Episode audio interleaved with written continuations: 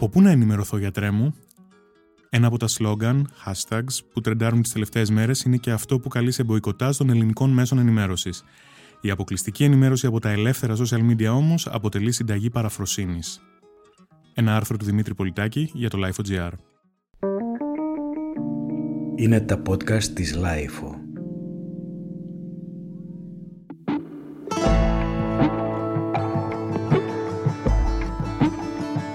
Ανάμεσα σε άλλα σλόγκαν που έχουν εμφανιστεί τον τελευταίο καιρό ως αντίδραση στη βάναυση επικαιρότητα, τρεντάρει εδώ και μερικές μέρες στα social media το hashtag Boycott Greek Media. Μποϊκοτάζ στα ελληνικά media γενικώς. Εύκολο είναι, δεν κοστίζει τίποτα, δεν σημαίνει ότι θα πάψει τώρα ξαφνικά κάποιος να αγοράζει εφημερίδες. Από πού θα ενημερώνεται όμως, Από το εξωτερικό, από τα ελεύθερα κοινωνικά δίκτυα, σωθήκαμε. Πρόκειται για συνταγή παραφροσύνης, ειδικά αν αναλογιστούμε ότι ακόμα και κάποιοι από τους πιο επιφανείς instructors των μέσων αυτών εκπρόσωποι τάσεων που ακούγονται πολύ περισσότερο από όσο τους αναλογεί ως μερίδιο του εκλογικού σώματος, εμφανίζονται να πάσχουν από κρίση ταυτότητας και να αλλάζουν ατζέντα κάθε τρεις και λίγο ανάλογα με τα ερεθίσματα της στιγμής.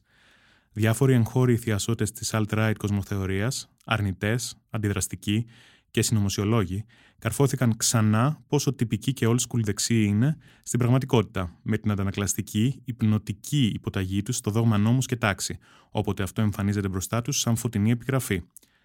Το ίδιο και πολλοί ακροδεξιοί που έκοψαν μαχαίρι τις μαγκές ανυπακοής και την επίδειξη στα social media ανδραγαθιών του τύπου Τσικνήσαμε χθες 15 άτομα μαζί, προκειμένου να συνδράμουν στο ιερό έργο της αστυνομίας και να στυλιτεύσουν ως αιστεία υπερμετάδοσης τις διαδηλώσεις του απληταριού. Ακόμα και κάποιοι από τους λεγόμενους ακροκεντρώους, όρος που είχε να κάνει πάντα περισσότερο με μια μηντιακή ενδοσυνεννόηση παρά με τάση που είχε ποτέ πραγματική απήχηση στο ευρύτερο κοινό, μοιάζουν να αμφιταλαντεύονται εσχάτως παρότι η στήριξη που παρέχουν ακόμα και στους πιο ατυχείς κυβερνητικούς χειρισμούς είναι φτιαγμένη από μπετόν και δεν τίθεται ακόμα σε αμφισβήτηση. Κάποιοι από αυτούς μας διαβεβαίωναν προεκλογικά ότι η ψήφος δεν είναι ταυτότητα, δεν είναι ταμπού, είναι εργαλείο. Έκτοτε όμως συμπεριφέρονται σαν να παντρεύτηκαν αυτή την κυβέρνηση, σαν να μην χρειάζεται να ξαναγίνουν εκλογές ποτέ ξανά, παραμένοντας ακλόνητα πιστοί στον Μεσσία Κυριάκο Μητσοτάκη, ο οποίος φαίνεται να ενσαρκώνει την τελευταία τους ευκαιρία να ζήσουν κάτι σαν Δευτέρα παρουσία του Θεού και σωτήρα Κώστα Σιμίτη.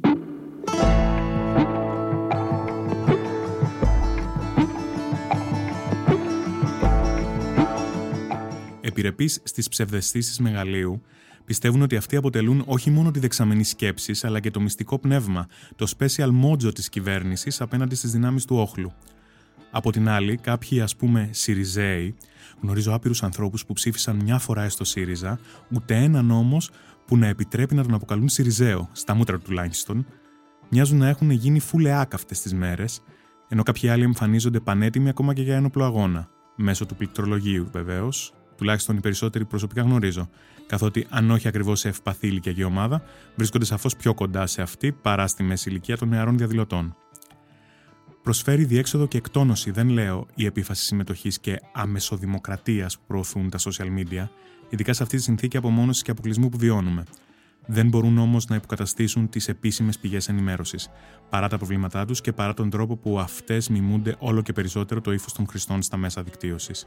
Ποιο μποϊκοτάζ και σε ποια ελληνικά μέσα; Μοιάζουν οι θειασότες αυτού του πυροτεχνικού και αόριστου συνθήματος με εκείνους που υπερηφανεύονται ότι δεν έχουν τηλεόραση σπίτι, λες και το ζήτημα είναι η συσκευή, ο δέκτης, ενώ συγχρόνως παρακολουθούν τόνους τηλεόρασης και αφιλτράρισης της ειδησιογραφίας καθημερινά από την οθόνη του κινητού ή του υπολογιστή τους.